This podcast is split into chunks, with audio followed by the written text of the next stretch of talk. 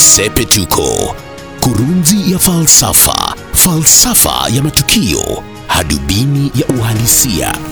Tumetaja kwamba uadilifu ndiyo mahitaji makuu ya nchi kwa sasa, iwe kisiasa, huduma za umma au kwenye harakati za kiuchumi za nchi.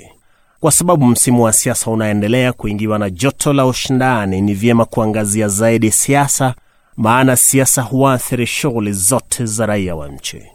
Ndiyo tuseme tena kwamba Kenya kwa sasa haihitaji miungano ya kisiasa au vyama zaidi. Kinachohitajika ni wanasiasa kujenga uaminifu miongoni mwao. Ni uaminifu ndio utajenga siasa za nchi, utajenga uchumi wa nchi, na ndio utaondoa matatizo mengi ambayo yanawatatiza raia. Sasa inakuwa vigumu mambo haya kuafikiwa kwa sababu ya siasa za nchi kufanana na sherehe za tumbili.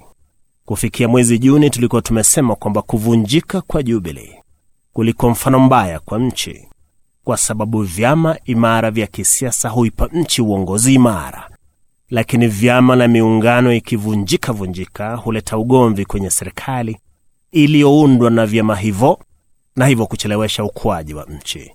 Leo hii mazungumzo ya vyama mbalimbali kuungana kwa ajili ya uchaguzi wa urais mwaka ujao yanatatizwa na woga, woga kwamba fulani atanisaliti tu, kwa hivyo sitashirikiana naye. Hofu hiyo ndio inayofanya wanasiasa wakuu kutengana, huku kila mmoja akielekea zake.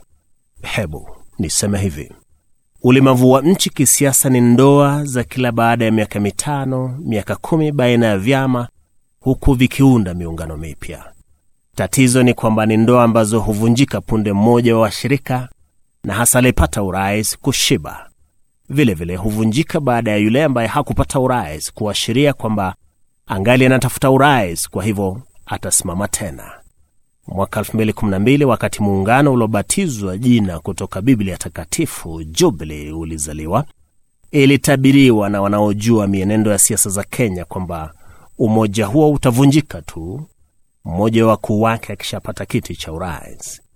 Hata William Ruto aliulizwa akiwa kwenye kipindi cha televisheni asubuhi kuhusu iwapo anakumbuka usaliti wa Rainbow mwaka 2003. Ruto alisema kwa Kiingereza kingi kwamba the ticket is a joint one, kumaanisha kwamba isingevunjika, maana imeandikwa kwenye katiba. Leo hii wale wanaokumbuka wamethibitisha kwamba katika siasa za Kenya, katiba, sheria, saini za watu ahadi na mikataba havimaanishi lolote. Wiki hii mpango wa kubadilisha sheria ili rais amfute kazi naibu rais umeripotiwa. Katika siasa za Kenya, tumbili mmoja aliyeshiba ataamka siku moja na aseme amesikia mwenzake anamsema vibaya, kwa hivyo urafiki umekwisha. Wataalamu wa sheria wakimwambia kuna mkataba, atasema tu hebu badilisha hiyo sheria. Ndiyo maana tumesema dawa ya siasa za Kenya siyo habari za miungano mipya. Dawa ni wanasiasa kujifunza kuwa waaminifu. Kwa sasa wanasiasa wakuu wanatafuta ushirikiano wa kisiasa. Raila Odinga anatafuta washirika, maana pekee hawezi kupata urais. William Ruto pia anatafuta washirika, maana pekee hawezi.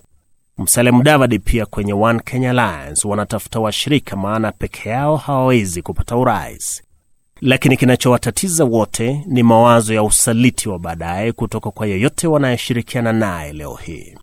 Maana si neno kwamba usaliti waja. Usaliti ni pacha wa siasa za Kenya. Muhimu tu ni kujua utafanyika lini. Mudavadi akimuunga mkono Raila au William Ruto ili awe naibu rais msimu huu, bila shaka anajiuliza sasa, usaliti wa kikenya utatokea lini? Iwapo ingekuwa nchi yenye rekodi nzuri kisiasa hivi kwamba wanasiasa hawawasaliti wenzao, usingeona mazungumzo ya kila siku kama yanayoendelea, huku wamiliki biashara wakishirikishwa. Na ndiyo nitasema hivi, udanganyifu mwingi kwenye siasa za Kenya pia hupanda mbegu ya udanganyifu kwenye serikali, maana serikali hujengwa na wanasiasa waliopata mamlaka ya kuunda hiyo serikali. Kwa hivyo dawa ni kujifunza uaminifu hata kwenye siasa.